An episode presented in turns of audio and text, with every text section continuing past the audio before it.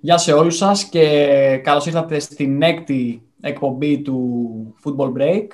Είμαστε εδώ πλέον με λείπει ο Αντρέας αυτή τη φορά. Κάθε φορά θα, θα αλλάζουμε και έναν έτσι για να διατηρείτε το ενδιαφέρον, όχι για κάτι άλλο. Απλά έτσι, να, να μην είμαστε συνέχεια ίδιοι και, και βαριόμαστε και μεταξύ μας.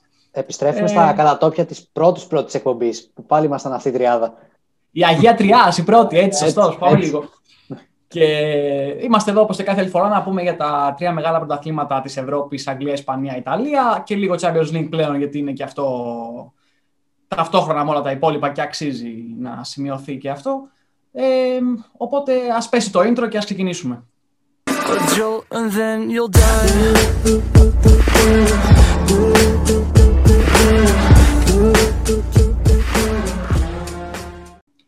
Ε, θα ξεκινήσουμε όπως και κάθε άλλη φορά με την Αγγλία, ε, όπου είχαμε, ένα, είχαμε τον derby της αγωνιστικής όπου ήταν Chelsea Manchester United. Συνεχίζει τα θετικά αποτελέσματα ο Τούχελ.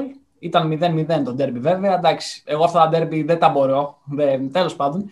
Ε, αν δεν έχει λίγο ενδιαφέρον το derby χάνει και το νόημα σαν derby ας πούμε δεν, δεν γίνεται. Αλλά συνεχίζει ο Τούχελ. Έχει 7 σερί πλέον αίτητος πολύ καλός ε, και στο ξεκίνημά του. Αν υπομονούμε εντάξει, να δούμε και τη νέα σεζόν τι θα κάνει, φαίνεται έχει εδρεωθεί.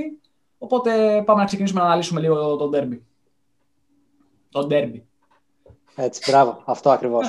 ε, από τη στιγμή που λίγο πολύ, βασικά όχι λίγο πολύ, πολύ σκέτο, ε, ο τίτλος έχει κρυθεί, γιατί ε, ναι, ναι, η City δεν το χάνει πλέον. Ε, η κάθε ομάδα κοιτάει λίγο να προσαρμοστεί για τη νέα σεζόν. Και ειδικά για την Chelsea που έχει και τον νέο προπονητή, λίγο πολύ αυτά τα παιχνίδια ε, είναι για μοντάρει λίγο ουσιαστικά την ομάδα να δει τι, τι θέλει, τι δεν θέλει για τη νέα σεζόν. Αυτό τουλάχιστον θεωρώ εγώ. Ε, το παιχνίδι όντως ήρθε 0-0. Από αυτές τις δύο ομάδες, εγώ προσωπικά περίμενα ένα γκολ. Ε, έστω για μία από τις δύο. Έχουν όλοι επιθετικά όπλα για να βάλουν ένα γκολ. Δεν ήρθε τελικά. Ήταν αυτό το 0-0. Δεν ξέρω ποιον ευνοεί περισσότερο. Μάλλον τη United πρέπει να ευνοεί περισσότερο. Αν το πάμε λίγο βαθμολογικά. Γιατί έχασε, γιατί, εντάξει, έχασε και η Leicester βέβαια που είναι στην τρίτη θέση. Οπότε, οκ, ένα βαθμό τον πήρε τουλάχιστον η United από το ντέρμπι. Ναι. Ε, αυτά. Δεν έχω να πω πολλά. Δεν έγινε και κάτι το τρομερό τουλάχιστον για να έχουμε να σχολιάσουμε. Εγώ είδα ένα ντέρμπι που είχε πολύ καλή πίεση για τις δύο ομάδες, αλλά καμία ομάδα δεν ρίσκαρε. Δηλαδή, ενώ ταυτόχρονα έβλεπες ένταση στο παιχνίδι, δεν έβλεπες φάσεις. Περίεργο πράγμα για αγγλικό ντέρμπι. Λογικό βέβαια, γιατί όταν κρίνεται η τετράδα, δεν νομίζω κάποιος προπονητής να θέλει να ρισκάρει σε τέτοιου, είδους σε τέτοιου είδους παιχνίδια. Ε, επειδή είπες τώρα ότι δεν είδαμε κάτι αξιόλογο, είδαμε το πέναλτι το καθαρό που δεν έδωσε στη Μάντσεστερ Εντάξει, okay, και το αυτό πιο, είναι... το πιο εντριγκαδόρικο σε αυτό το story είναι ο Σό που βγήκε μετά τον αγώνα, καπάκι μετά τον αγώνα και είπε ότι άκουσε το διαιτητή να λέει ότι αν το έδινα θα είχαμε αντιδράσεις. Οπότε πιθανότατα πήγαινε να το δώσει και άλλαξε γνώμη για να μην υπάρξουν γκρίνιες, ας πούμε. Βέβαια, εντάξει, δεν μπορεί να σταθεί η United ότι δεν μας έδωσε το πέναλτι, γιατί ε, ναι. δεν έκανε κάτι στα 90 λεπτά για να λέει ότι με αδική το 0-0. Επίσης, να πούμε ότι και το πρώτο παιχνίδι είχε έρθει 0-0. Είναι πρώτη φορά που συμβαίνει αυτό σε αναμετρήσει των δύο ομάδων την ίδια χρονιά να φέρουν 2-0-0. Συμφωνώ ότι συμφέρει πιο πολύ τη United βάσει βαθμολογίας αυτό το αποτέλεσμα. Βέβαια, η United έχει νομίζω ένα παραπάνω χαρτί από την Chelsea για την τετράδα. Έχει το Europa που νομίζω μπορεί να πάει μέχρι τέλους. Βέβαια, παίζει με τη Μίλαν τώρα. Αλλά εντάξει, είναι αυτό το παραπάνω χαρτί. Η Chelsea δεν νομίζω ότι μπορεί να πάρει το Champions League. Οπότε σίγουρα ήταν ένα καλό αποτέλεσμα για τη Manchester. Ναι, ισχύει. Αν και παίζει με τη Μίλαν χωρίς τον Ιμπραήμοβιτ πλέον, γιατί έχει τραυματιστεί. η θα τα χάσει τα δύο παιχνίδια με τη United. Από ό,τι φαίνεται, γιατί είναι λίγο σοβαρός τραυματισμός. Αλλά θα το δούμε αυτό το παιχνίδι. Ναι, θα έχει ένα ενδιαφέρον. Ε, οπότε, ναι, πάνω σε αυτό βαθμολογικά σίγουρα επεφολείται λίγο η United λίγο παραπάνω, αλλά και οι δύο θέλανε πολύ το τρίποντο. Η Chelsea για την τετράδα, η United για να πλησιάσει, τέλος πάντων. Ε, το 0-0 γενικά δεν βοήθησε. Απλά βοήθησε και τη United να συνεχίσει και αυτή το σερί που έχει. Έχει 20 νομίζω νίκες σε ITT εκτός έδρας, που είναι ρεκόρ για την ομάδα. Εντάξει, αυτό είναι καλό. Ε, οπότε ναι, σε, στα, στα εκτός του ντέρμπι το 0-0 δεν βοήθησε ούτε εμάς, ούτε τα μάτια μας, ούτε, ούτε τις δύο ομάδες. Ε, περισσότερα στην Αγγλία είχαμε και την ε, έπαιξε και City West Ham, εντάξει, 2-1 οι πολίτες, με, τους δύο, με τα δύο center back να σκοράρουν ε, ε, Diaz Cancelo. Οπότε ε, δεν γίνεται να περιμένεις πλέον κάτι άλλο από αυτή την ομάδα. Ε, κερδίζει όπως θέλει, κάνει ό,τι θέλει. Εντάξει, τελειώσαμε με τη City. Ε, και είχαμε και το άλλο mini derby λίγο με τη Leicester ε, και την Arsenal που το γύρισε η Arsenal. Ε, αν και προηγήθηκε η Leicester με τον Τίλεμαν, η Arsenal ήταν εκεί και επικράτησε. Ωραίο παιχνίδι. Οπότε δεν ξέρω αν έχετε σχολιάσει για αυτά τα δύο παιχνίδια. Να, να πούμε και πριν σας δώσω το λόγο, ήταν και η τότε να απλά συνέτρεψε την Μπέρλι με μια 4-4-0 με τον Μπέιλ που έδειξε ότι εντάξει, ήρθε, επέστρεψε λίγο, έκανε κάτι καλό αυτός ο άνθρωπος που πάλι στην Αγγλία. Ε, αυτά από μένα, αλλά θέλω να ακούσω και εσάς τι έχετε να πείτε. Ε, αυτό που θέλω να πω εγώ είναι ότι εντάξει, την νίκη της City λίγο πολύ την περιμέναμε. Ήταν λίγο δύσκολο να, να το χάσει. Και αυτή η ήττα της West Ham ευνόησε λίγο τις άλλες ομάδες που είναι κοντά στη βαθμολογία. Γιατί κοιτάω τώρα εδώ λίγο τα χαρτιά μου και βλέπω Leicester 49, West Ham 45, Chelsea 44, Liverpool 43. Δηλαδή είναι αυτές οι ομάδες κοντά-κοντά ε, και όλα δηλαδή θα κρυθούν από ένα παιχνίδι, από ένα πόντο, από το οτιδήποτε. Ε, mm. Κέρδισε κιόλας και η Liverpool τη Sheffield με 0-2. Ε, έγινε και αυτό που είπες με τη Leicester που έχασε ένα μάτι στο οποίο προηγήθηκε.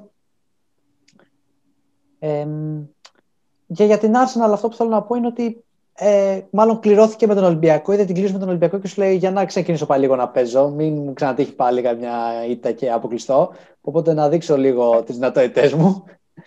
Δεν ξέρω, ήταν, ήταν λίγο από το πουθενά. Γιατί εντάξει, η Λέστερ μας έχει μας προσφέρει πλέον πολύ καλά παιχνίδια και να σχολιάζουμε και πολύ καλές εμφανίσεις. Ε, ήταν λίγο αυτό το 1-3, εμένα προσωπικά μου ήρθε λίγο ξαφνικό. Ε, απλά έχει, έχει και τραυματισμούς η Λέστερ αρκετούς να ναι, πούμε. Ναι, ναι, σωστά. σωστά. Έξω, την άμυνα, έχει πεθάνει η άμυνα όλοι. Ναι, αλλά... Σωστά. Έχεις δίκιο. Αλλά εντάξει, να έβαζε και τρία γκολ η Arsenal λίγο, μου φάνηκε και λίγο ακραίο. Λοιπόν. Αυτό, δίνω το λόγο στο Μανώλη. Ωραία. Λοιπόν, εγώ θα ξεκινήσω με τη City. Νομίζω πρέπει να σταματήσουμε λίγο να ασχολούμαστε με τη City επειδή έχει ναι. καθαρίσει το πρωτάθλημα. Μην το ξαναπούμε. Να, να ασχοληθούμε λίγο με τον Guardiola όμως, γιατί όλο τον καιρό ασχολούμαστε με τη Liverpool, με τη United, με τη City. Για τον Guardiola δεν έχουμε πει τίποτα. Ο άνθρωπος έφτασε 200 νίκες στην Premier League σε 273 παιχνίδια. Αδιανόητο έτσι, αδιανόητο. Έφτασε 500 νίκες καριέρας σαν προπονητής. 20 νίκες έχει η City. Είναι αριθμοί, εντάξει, αριθμοί κουράζουν, αλλά είναι αριθμοί που δύσκολα θα επαναληφθούν για μένα. Ο άνθρωπος δηλαδή βλέπετε ότι προσαρμόζεται. Δεν του βγαίνει το πολύ επιθετικό παιχνίδι και αρχίζει σιγά σιγά και σβήνει μηχανές. Πλέον η City παίζει για να πάρει το αποτέλεσμα και τέλος. Δεν ξοδεύει παραπάνω ενέργεια. Και μάλλον αυτό το κάνει και δεδομένου ότι έρχεται ένα πολύ δύσκολο πρόγραμμα και με το Champions League και αυτά που είναι ο μεγάλος στόχος φυσικά. Οπότε έχοντας πλέον ένα συν 12 από τη United, νομίζω ότι στα επόμενα 12 παιχνίδια που μένουν για το τέλος του πρωταθλήματος θα πάει. Να βάλουμε ένα goal 2, να, να είμαστε σίγουροι ότι θα πάρουμε την νίκη και μετά τέλος αυτό. Χαλαρά, κατοχή, πάσα, τέλος αυτό. Ο Γκουαρδιόλα ποτέ δεν το έκανε αυτό, οπότε αυτό δείχνει ότι προσαρμόζεται πλέον στις τάσεις της εποχής, ας πούμε. Ε, Leicester Arsenal το είδα. Δεν πίστευα στα μάτια μου αυτά που έβλεπα με την Arsenal, που φέτος έχουμε συνηθίσει μια του ύψους, μια του βάθους. Βέβαια, η Leicester ισχύει ότι στην άμυνα είναι πεθαμένη, όπως είπες. Δεν είχε και το Μάντισον. Αλλά όντως είναι ένα αποτέλεσμα που σοκάρει λίγο και πιο πολύ πρέπει να σοκάρει τον Ολυμπιακό. Γιατί με, με τέτοια κλήρωση δεν νομίζω να επαναληφθούν τα περσινά. Ε, τι άλλο θέλω να πω. Θέλω να πω λίγο και για τη Liverpool. Κέρδισε τη Sheffield 2-0. Κάποιοι λένε εντάξει, Sheffield τελευταία. OK, okay, αναμενόμενο. Αναμενόμενο, ναι, αλλά η Liverpool είχε τέσσερις σερίτέ. Τίποτα δεν είναι αναμενόμενο. και από την Burnley, τίποτα δεν είναι αναμενόμενο. Συμφωνώ. Και ξαναμπαίνει η Liverpool στη μάχη της τετράδας. Βέβαια, έχει μικρή διαφορά από τις κάτω ομάδες της και με παιχνίδια περισσότερα. Όπως λέμε κάθε εβδομάδα, θα γίνει μάχη για την τετράδα, πραγματική μάχη. Αυτό ακριβώς. Και εξάλλου, εντάξει, δεν χάνει το ενδιαφέρον ποτέ. Πάντα ακόμα και οι μικρότερες ομάδες στην Αγγλία, άμα τις παρακολουθείς, ε, προσφέρουν ωραίο θέαμα. Ε, αυτό που δεν κάνουν τα ντέρμπι τελευταία δηλαδή. Αλλά εντάξει, ας σταματήσω αυτό με τον τέρβι. Εντάξει, πιστεύω να μην ξαναγίνει. Ε, μόλι, οπότε ναι, η Αγγλία αυτά είχε να πει αυτή τη εβδομάδα. Να πούμε ότι βρισκόμαστε μέσω διπλής αγωνιστικής. Ε, παίζεται αυτή τη στιγμή που γράφεται και το βίντεο, παίζει και Everton Southampton. Δεν ξέρουμε το αποτέλεσμα. Ε, αλλά υπάρχουν δύσκολα παιχνίδια πάλι για όλες τις ομάδες. Είναι, είναι δύσκολη και βαριά αγωνιστική. Η Chelsea τώρα θα έχει και τη Liverpool να, να, να την αντιμετωπίσει. Ε, θα δούμε και εκεί ο Τούχελ αν θα καταφέρει να συνεχίσει αυτό το, το καλό σερί που έχει και πώς θα εξελιχθεί το πρωτάθλημα. Οπότε μπαίνουμε στην Ισπανία σιγά σιγά και εκεί είχαμε λίγο... Έγινε μια εκεί με τη σύλληψη του Μπερτομέο που εντάξει, οι περισσότεροι φαν της Μπαρσελόνα μπορεί να, ζητοκρα... να, ζητοκ... να ζητοκράγαζαν. Δεν μπορώ να μιλήσω με τον Μπερτομέο να πούμε και, και εγώ, εγώ το χάρηκα λίγο από την αλήθεια. Ε, ήταν μια δίκη, θα μπορούσαμε να πούμε λίγο μια μορφή δικαιοσύνης, ρε φίλε, ναι. Ότι, εντάξει, έγινε αυτό που έπρεπε, μάλλον. Θα τα πει ο Μανώλης, δηλαδή. Εντάξει, τι κάθομαι και λέω τώρα. Τίποτα, τώρα πρέπει να φέρουμε popcorn εδώ για να απολαύσουμε Μανώλη. Να... Ναι, ναι, απλά να πω. Όλο το σύριαλ αλλά την αρχή, όλο το σύριαλ την αρχή να το ξαναδούμε. Να περνάει μπροστά μας. Να πω τα τυπικά, εγώ απλά την Παρσελώνα νίκησε τα δύο παιχνίδια που είχε αρκετά κοντά στη, στο πρωτάθλημα. Έλτσε, την Έλτσε 3-0 και με τη Σεβίλη εκτός με 0-2.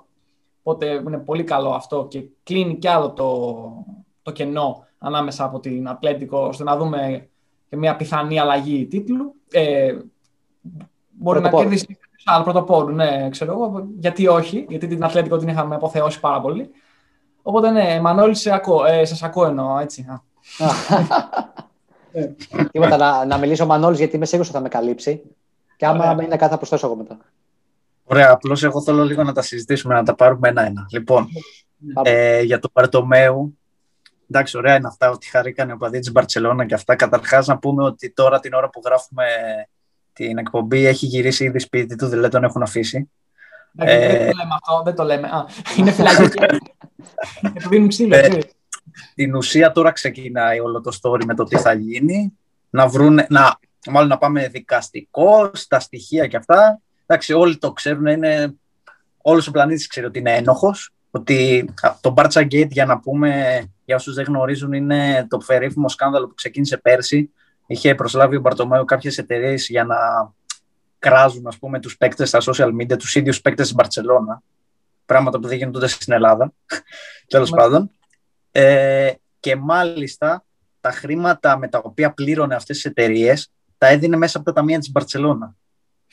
Αυτά τώρα μένει να αποδειχθούν και τυπικά στο δικαστήριο, ώστε να, ε, είναι, να τον, τον βγάλει το δικαστήριο ένοχο και από εκεί πέρα να δούμε τι θα γίνει. Λογικά θα την καθαρίσει με κάποιο ποσό.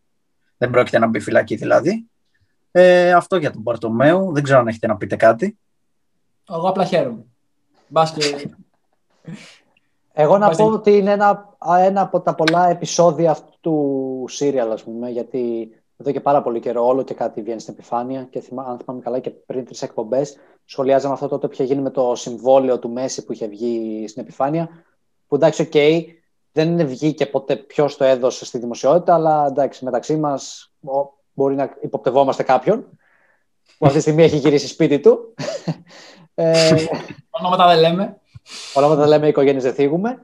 Ε, αυτό. Και αυτό έχω να πω και εγώ για τον Μπερτομέο, ναι, δεν θέλω να πω κάτι άλλο. Ω εκεί. Ωραία, ναι, να μην του δίνουμε και πολύ λόγο του Μπερτομέου, εντάξει, πώς να πούμε. Ε, ναι. ε, καλά. Ε, να πούμε για αγωνιστικά, να πούμε για Μπαρσελόνα πρώτα. Να περάσουμε εντάξει, στην ουσία έτσι, αγωνιστικό. Έτσι, ναι. έτσι.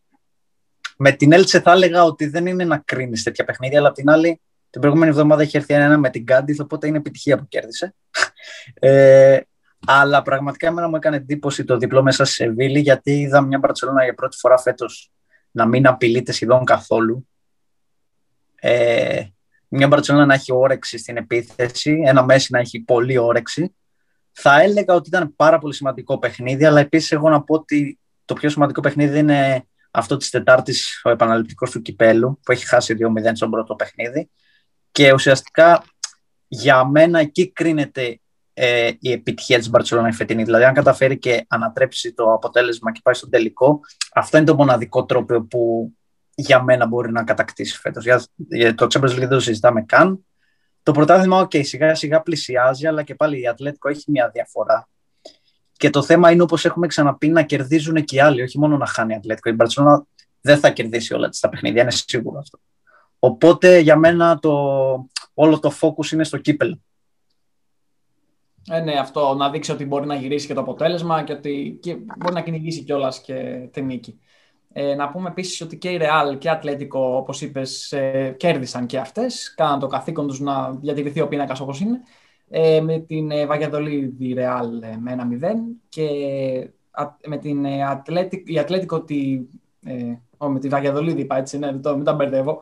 Γιατί η Ατλέτικο την έχω στο μυαλό μου να πω για την Τζέλση, το θέλω τόσο πολύ να το πω. Που ήταν εντάξει, θα φτάσω όμως εκεί, ότι κέρδισε και η Ατλέτικο τη Villarreal 0-2 εκτός. Οπότε συνεχίζεται να υπάρχει αυτή η διαφορά στο βαθμολογικό πίνακα, αλλά αυτό που, που μετράει πλέον και στο Champions League ε, με την Ατλέτικο είναι αυτό το, εντάξει, το ωραίο παιχνίδι με την Chelsea, που, που αν και με ένα γκολ κατάφερε και, και κέρδισε. Και ο Τούχελ και, εκεί, και στο Champions League βάζει μια υπογραφή, χωρίς να θέλω να αφήξω τους οπαδούς της Ατλέτικο, απλά εντάξει, δεν είχε καν στο στόχο εδώ μεταξύ η Ατλέτικο, είναι και αυτό κάτι που δεν έχουμε συνηθίσει να βλέπουμε.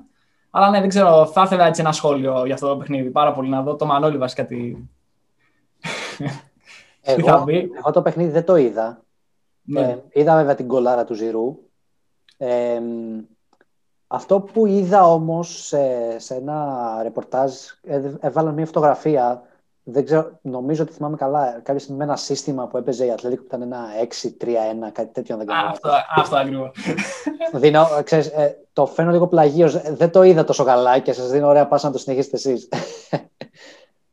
Δηλαδή, εντάξει, όταν φτάσει σε ένα σημείο εντός έδρας και με υποτίθεται ενώ κάνεις φέτος μια τόσο καλή χρονιά που κάνει Ατλέντικο, που ε, είναι και πρώτη στη βαθμολογία στο Ισπανικό πρωτάθλημα και μετά από καιρό πάει να πάρει το πρωτάθλημα, να φτάνει σε ένα σημείο να παίζει ένα τέτοιο σύστημα στην έδρα σου και ενώ θες αποτέλεσμα, ε, εντάξει, τα σχόλια περιτεύουν. Τι, τι να πεις πλέον.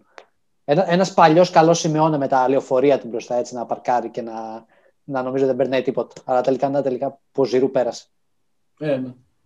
Ε, εγώ δεν το είδα όλο το παιχνίδι του Champions League, το Ατλέτικο Chelsea. Εγώ είδα μια φωτογραφία, δεν ξέρω αν λέμε την ίδια, είδα μια φωτογραφία σε ένα φάουλ της ε, Chelsea που είχε κερδίσει και ήταν όλοι οι παίκτες Ατλέτικο, όλοι στην περιοχή του Όμπλακ. Όλοι. Δεν υπήρχε παίκτης. Όχι μπροστά στη σέντρα, δεν υπήρχε παίκτης ούτε εκτός περιοχής. Δηλαδή αυτό δεν το έχω ξαναδεί ποτέ στο ποδόσφαιρο. Αλλά απ' την άλλη δεν μου κάνει εντύπωση γιατί ο Σιμεώνε, ειδικά στην έδρα του, το πρώτο που κοιτάει είναι να μην φάει γκολ σε νοκάου του παιχνίδι. Οπότε δεν μου κάνει εντύπωση έτσι όπως έπαιξε. Αλλά επειδή εμένα δεν μου άρεσε αυτό το ποδόσφαιρο, σε κάποιον μπορεί να αρέσει και είναι σεβαστό. Για μένα καλά έκανε ο Ζήρο και τον κάρφωσε. Ε, για να του, μείνει τώρα, να του μείνει τώρα μόνο το πρωτάθλημα και να δούμε αν θα μπορέσει έτσι όπως θα έχει κάνει. Γιατί τώρα έχει και το ντέρμπι την Κυριακή με τη Ρεάλ. Και άμα κερδίσει η Ρεάλ θα πάει διαφορά. Θα πάνε στην ισοβαθμία βασικά. Ε, θα έχει Ατλέτικο βέβαια ένα παιχνίδι λιγότερο, αλλά θα, θα μπει πίεση τώρα. Να δούμε τι θα καταφέρει τελικά με αυτό το ποδόσφαιρο που υποτίθεται ότι παίζει. Να πω εδώ ναι. κάτι. Ναι, συμφωνώ σε αυτό που είπε ο Μανώλης, ότι ναι, κυνηγά. Στόχος του είναι να μην φάει γκολ στην έδρα του, αλλά ρε φίλε, ωραία, να μην το φας τον γκολ, αλλά σου είναι να βάλεις και κάποιο. Τώρα, αν δεν κυνηγάς να βάλεις και ένα γκολ, δηλαδή. Τι σημασία έχει να κρατήσεις το 0. Πάλι θεωρητικά με ένα μειονέκτημα θα είσαι. Γιατί μετά πας εκτός έδρας. Εκτό αν έχει τόσο πολύ εμπιστοσύνη στην ομάδα του που θα βάλει 4 γκολ εκτός έδρας, τι να πω. Εντάξει, όχι παιδιά, δεν βλεπόταν. Εντάξει, μην, μην τα μασάμε. Ήταν, δεν ξέρω τι έγινε εκεί. Αυτό περιμένω να δω τον επαναληπτικό, να δω τι μπορεί να αλλάξει και να δω και την Τσέλσι να συνεχίζει να, να πιέζει αυτό. Μ' άρεσε δηλαδή το 0-1 αυτό το, το γκολ, ας πούμε, γιατί δείχνει αυτό που είπα και πριν, ότι ο Τούχελ έχει πάρει τα ηνία της ομάδας, έχει εδραιωθεί και έχει δείξει ότι είμαι εγώ εδώ τώρα, δεν υπάρχει πλέον Λάμπαρντ, θα, κάνω θα κάνετε ό,τι σας λέω και πετυχαίνει κιόλας μέχρι στιγμής. Δηλαδή, μου αρέσει αυτό ότι έχει επιβληθεί τόσο γρήγορα και σε σημαντικά παιχνίδια. Ανεξάρτητα με το πώς παίζει και ο αντίπαλος, γιατί και ο, και ο Τούχελ δοκιμές κάνει. Δεν μπορεί να έχει κάτι σίγουρο στην αρχή της ομάδας. Οπότε, εγώ είμαι πολύ υπέρ ε, αυτού του, του παιχνιδιού. Ε, να σημειώσουμε κιόλας και ότι η Real στο Champions League αντιμετώπισε και την Αταλάντα που εγώ το είχα πει, το είχα δώσει ότι θα κέρδιζε η Αταλάντα. Εντάξει, δεν αδικήθηκα τελείως. Πήγα κουβά στοιχηματικά, να το πούμε έτσι, αλλά. Έχει ελαφρυντικά. Ε, ελαφρυντικά. Ναι, μια Αταλάντα που την δυσκόλυψε αρκετά, τη ζόρισε αρκετά. Ε, δεν θα πω ότι ήταν καλύτερη, εντάξει, εννοείται. Αλλά είχε φάει και κόκκινη από το 17, έπαιζε με 10 παίχτες. Που με ένα γκολ μόνο η Real έδειξε ότι όλα παίζονται. Δηλαδή δεν ξέρω, εγώ το έχω πει, το έχω δηλώσει και ότι η Αταλάντα μου αρέσει πολύ σαν ομάδα.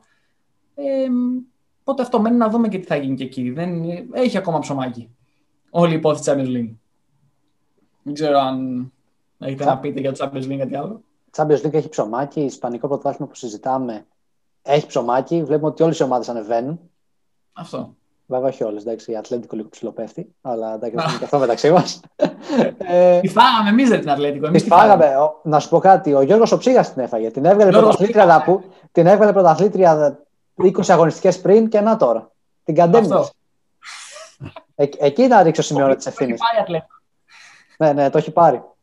Ε, αυτό. Και να πω ότι ε, μου άρεσε και εμένα αυτό το διπλό της Μπαρτσελώνα με τη Σεβίλη που είπαμε και πριν. Ε, ήταν ένα αποτέλεσμα που έδειξε ότι η Μπαρτσελώνα είναι εδώ, μέσα σε όλα αυτά τα προβλήματα που υπάρχουν γύρω από το όνομά της. Ήταν μια σημαντική νίκη, τώρα κακά τα ψέματα, γιατί και η Σεβίλη δεν είναι κάποια τυχαία ομάδα. Ε, και ο Μέση έβαλε και τον γκολ ε, και έκανε μια πολύ καλή εμφάνιση. Ήταν ένα δείγμα του ότι η Μπαρτσελώνα, χωρίς να υπονοώ ότι μπορεί να πάει για το πρωτάθλημα. Όπως είπε και ο Μανώλης, ναι, δεν θα κερδίσει όλα τα παιχνίδια στο τέλος. Αλλά τουλάχιστον να δείξει ότι έχεις σφιγμό. Γιατί είναι κρίμα να βλέπουμε από, από την Παρσελώνα ότι δεν έχει σφιγμό. Αυτό. Ε, να πω εγώ για το Champions League που λέγαμε για τη Real και την Αταλάντα. Το είδα αυτό το παιχνίδι όλο. Για μένα αυτό το ζευγάρι παρά το 0-1 είναι ορθάνυχτο. Λες και ήρθε 0-0 γιατί είδα την Αταλάντα να παίζει με τσαμπουκά ακόμα και με με το ότι έπαιζε με 10 παίχτες. Δηλαδή, παίζεις κόντρα στη Ρεάλ, είσαι και με 10 παίχτες και πας εκεί να βγεις στην επίθεση, να σκοράρεις. Αυτό εγώ το δίνω. Δηλαδή, πολύ μεγάλη μαγιά των παικτών και του προπονητή του Γκασπερίνη. Για μένα είναι ανοιχτό αυτό το ζευγάρι γιατί η Ρεάλ έχει πάρα πολλά προβλήματα. Αλλά να δώσουμε στη Ρεάλ ότι πήρε ακόμα μία νίκη. Έχει πάρα πολλούς τραυματισμούς. Τώρα που μιλάμε, παίζει και με τη Σοσιεδάδ για το πρωτάθλημα. Δύσκολο παιχνίδι παίζει και χωρίς επιθετικό. Εκτός από ότι έχει τραυματιστεί ο Ράμος και ο Αζάρ, παίζει και χωρίς επιθετικό, ενώ ο Μπεντζεμά ακόμα με θέματα. Παρ' όλα αυτά κερδίζει η Real και η Real εμένα μου βγάζει μια εικόνα ότι στα δύσκολα μπορεί να τα καταφέρει και στα εύκολα, δηλαδή όταν είναι πλήρης, ας πούμε, δυσκολεύεται. Δηλαδή αυτό δεν ξέρω πώς εξηγείται. Εγώ προσωπικά δεν μπορώ να το εξηγήσω. Και είναι και το ντέρμπι την Κυριακή, όπως είπαμε, και θα ήθελα να μου πείτε έτσι μια πρόβλεψη. Τι βλέπετε; Α, εγώ δεν θα πω, δεν θα πω πάλι πρόβλεψη. Γιατί δεν, απλά εκτίθομαι, ρε. Ό,τι λέω δεν βγαίνει. Βγαίνει το άσχετο, δηλαδή θα παίζω απλά τα αντίθετα. Πε εσύ αν είναι μια πρόβλεψη, ξέρω εγώ.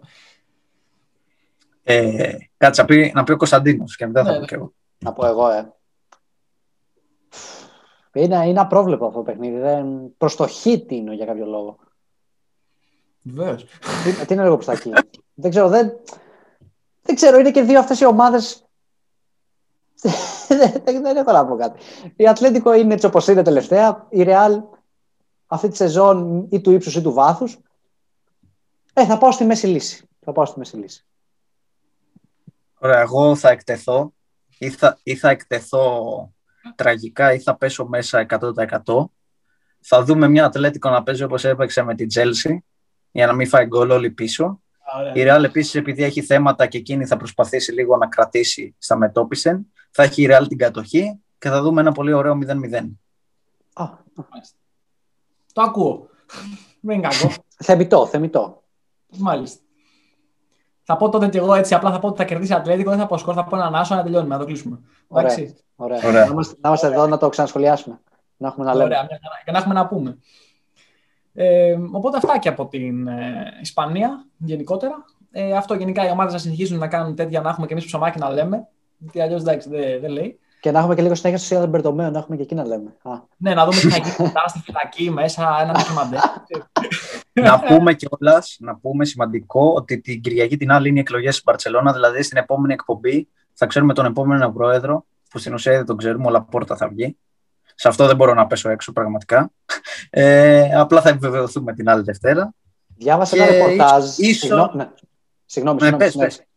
Ε, δεν, ξέρω αν, δεν ξέρω αν ισχύει, γιατί ξέρω ότι ο Μανώλης είναι σχετικός, οπότε θα πω κάτι και θα ξέρει. Βέβαια δεν ξέρω, είναι από το συγκεκριμένο πρόεδρο αυτή η πρόταση. Κάτι είδα για τον Αρτέτα ότι είναι λίγο ότι έχει πέσει σαν όνομα για τον πάγκο της Μπαρσελόνα. Δεν ξέρω βέβαια κατά πόσο ισχύει. Ναι, ο, ο Λαπόρτα έχει, έχει προτείνει τον Αρτέτα και τον Τζάβι. Καλά, τον Τζάβι τον έχουν προτείνει όλοι. Okay. Εντάξει, αυτά τα προεκλογικά λίγο είναι λίγο τρικάκια έτσι. Εγώ δεν, τα πολύ, δεν πολύ ασχολούμαι. Ο άλλος, το τρίτο φαβορή, ο Τόνι Φρέισα, έχει τάξει Εμπαπέ και Χάλαντ μαζί. Εντάξει. Ε, απλά ελπίζω μετά από την επόμενη Κυριακή να αρχίσει λίγο η Μπαρτσελόνα να, παίρνει, να μπαίνει σε ένα δρόμο. Γιατί ο Λαπόρτα φαίνεται σοβαρός άνθρωπος. Την είχε αναλάβει την Μπαρτσελόνα το 2003 με πάλι με οικονομικά προβλήματα και πάλι σε κρίση και σε κακή αγωνιστική κατάσταση. Ε, ελπίζω όχι επειδή μου αρέσει η Μπαρτσελόνα, για, γιατί όλος ο κόσμος νομίζω ποδοσφαιρικός θα θέλει η Μπαρτσελόνα να ξανανεύει. Ε, ναι. Οπότε ελπίζω σιγά σιγά να, να, να την οδηγήσει πάλι προς τις επιτυχίες. Αυτό ελπίζουμε περισσότεροι από, ανεξάρτητα από τους φίλους της ε, Μπαρτσελώνα, οπότε θα, θα δούμε πώς θα εξελιχθεί και όλο αυτό. Ε, περνάμε λοιπόν τώρα και τέλος το, στην Ιταλία, όπου και Μίλαν και Ίντερ κάνανε πάλι το καθήκον τους, κερδίσανε, συνεχίζει να, να είναι ο πίνακας όπως τον είχαμε συνηθίσει από τότε που είναι η αλλαγή σκητάλης. Ε, η Ρώμα έχασε από τη Μίλαν με ένα 2, ενώ η Ίντερ κέρδισε εύκολα την Τζένοα με 3-0. Οπότε αυτό που είπα και πριν, ότι πλέον η Μίλαν έχει να αντιμετωπίσει και το σοβαρό. Σοβαρό διάβασα, δεν ξέρω, γιατί τραυματισμό του Ιμπραήμοβιτς που μπορεί να της κοστίσει αρκετά. Γιατί όπως είδαμε και, και φαίνεται συνέχεια, ε, αυτός ο άνθρωπος είναι ένα σημαντικό κομμάτι του puzzle για τη Μίλαν. Οπότε μπορεί να είναι αρνητικός παράγοντας, αν αργήσει να επιστρέψει. Ε, και να πούμε επίσης και ότι είχαμε και την, ε, πάλι ένα στραβοπάτημα άσχημο για τη Juventus με την Ελλάς Βερόνα που ήρθε σοπαλία 1-1 που αυτό μάλλον θέτει και ένα άσχημο, να το πω τέλος, σε κάποια όνειρα ότι μπορεί να διεκδικήσει κάτι γιατί ήταν ένα κακό στραβοπάτημα τώρα τη στιγμή που έγινε αυτό. Δεν αρκούσε δηλαδή τον γκολ του Ρονάλντο και μια ομάδα που δεν περιμέναμε να, να μπορέσει να βάλει γκολ στη Juventus. Οπότε έχουμε να πούμε για την Ιταλία. Να πω αρχικά ότι η Ίντερ εντάξει έκανε το καθήκον της και από τη στιγμή που πήρε και το ντέρμπι με τη Μίλαν νομίζω ότι δεν θα ξανακοιτάξει πίσω. Εδώ έβαλε γκολ ο Αλέξης Σάντσες, θα κοιτάξει πίσω η Ίντερ, δεν νομίζω να κοιτάξει πίσω. Ε, Αυτά είναι. δεν θέλω να γίνω κι εγώ τώρα λίγο Γιώργος Ψύχας, και το είχα ρίξει την προηγούμενη εβδομάδα ότι η Ίντερ το έχει λίγο ψηλοκαθαρίσει το πρωτάθλημα, γιατί όντως είναι λίγο νωρίς και εκεί. Ναι. Να πω. Ε, δεν έχω να πω κάτι άλλο για αυτό το match. Εντάξει, έκανε απλά το καθήκον της Ιντερ. Τέλος. Αυτός είναι ο τίτλος. Ε, η Μίλαν ε, σίγουρα η απουσία του Ιμπραήμοβιτς θα είναι καταλητικός παράγοντας γιατί ο Ιμπραήμοβιτς έχει αναγεννήσει τη Μίλαν από τη στιγμή που επέστρεψε. Πήρε σπουδαίο διπλό μέσα στη Ρώμα. Δεν είναι λίγο και με τον Γκουλ του εκεί το 1-2. Ε, ήταν πολύ σημαντική νίκη αυτή. Γίνεται απλά ο κακός χαμός στη βαθμολογία, γιατί ήταν και αυτό το στραβοπάτημα της Juventus που δεν το περιμέναμε. Είχαμε και εκεί λίγο μια έκρηξη πύρλο με δημοσιογράφους, ε, πείτε μου εσείς ποιο να βάλω και κάτι τέτοια, αν θυμάμαι καλά. Καλά, εντάξει, συμφωνώ σε αυτό. Καλά λέει. Ναι, εννοείται, δίκιο. Έχει απόλυτο δίκιο ο άνθρωπος, εντάξει. Ναι, ναι. Ε, δεν κυλάει και τόσο ομαλά η χρονιά στη Juventus. Ήταν λίγο που ήταν μια μεταβατική περίοδος και με τον Πύρλο σαν νέο προπονητή και αυτά, έχει και αυτά τα προβλήματα, το έχουν κάτσει λίγο όλα μαζί. Είναι όλες και στη βαθμολογία τώρα είναι και όλες οι ομάδες μαζί. Juventus, Αταλάντα, Ρώμα, Νάπολη, Λάτσιο. Είναι όλες αυτές, όλη αυτή η κλίκα ομάδων ας πούμε. Περιμένει μία στραβοπάτημα της άλλης για να ανέβει λίγο στη βαθμολογία. Ε, αυτό. Και να πω μόνο για την Νάπολη ότι παρόλο που έπαιζε με 10 παίχτες, κάπου το έχω σημειώσει, ότι κέρδισε. Ναι, 2-0 την Μπενεβέντο. Ναι. Και παρά τις φήμες για απομάκρυνση Γκατούζο, γιατί κάτι ακούγεται πάλι επιστροφή, Σάρι κτλ. Ε, η Νάπολη το πήρε το ματσάκι. Αυτό. Λοιπόν, για την Ίντερ, εγώ έχω να πω μόνο ο Λουκάκο έβαλε γκολ στα 32 δευτερόλεπτα. ε, απίστευτος, έχει 18 γκολ δεύτερο σκόρ στο πρωτάθλημα και δείχνει ότι είναι σε τρομερή κατάσταση. Η Ίντερ τώρα νομίζω και εγώ ότι από τη στιγμή που πήρε το ντέρμπι με τη Μίλαν κανονικά, επειδή ο Κόντε είναι προπονητής τύπου λίγο Τσόλο Σιμεώνε και τα λοιπά, θα κοιτάει και πίσω. Αλλά στην πραγματικότητα πρέπει να κοιτάει μόνο μπροστά, γιατί τα έχει όλα για να πάρει αυτό το πρωτάθλημα. Ξεκάθαρα για μένα δεν έχει τελειώσει το πρωτάθλημα, αλλά είναι ξεκάθαρο φαβορή Ιντερ. Ε, για τη Juventus, επειδή είδα λίγο το παιχνίδι, δεν ξέρω, μου κάνει εντύπωση γιατί ο Κριστιανό Ρονάλντο. Δηλαδή, πραγματικά αυτός ο άνθρωπος έχω αρχίσει να πιστεύω ότι θέλει και βάζει προκλήσεις στον εαυτό του.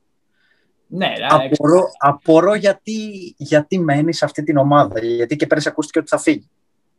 Δεν θα μου κάνει εντύπωση αν το καλοκαίρι φύγει.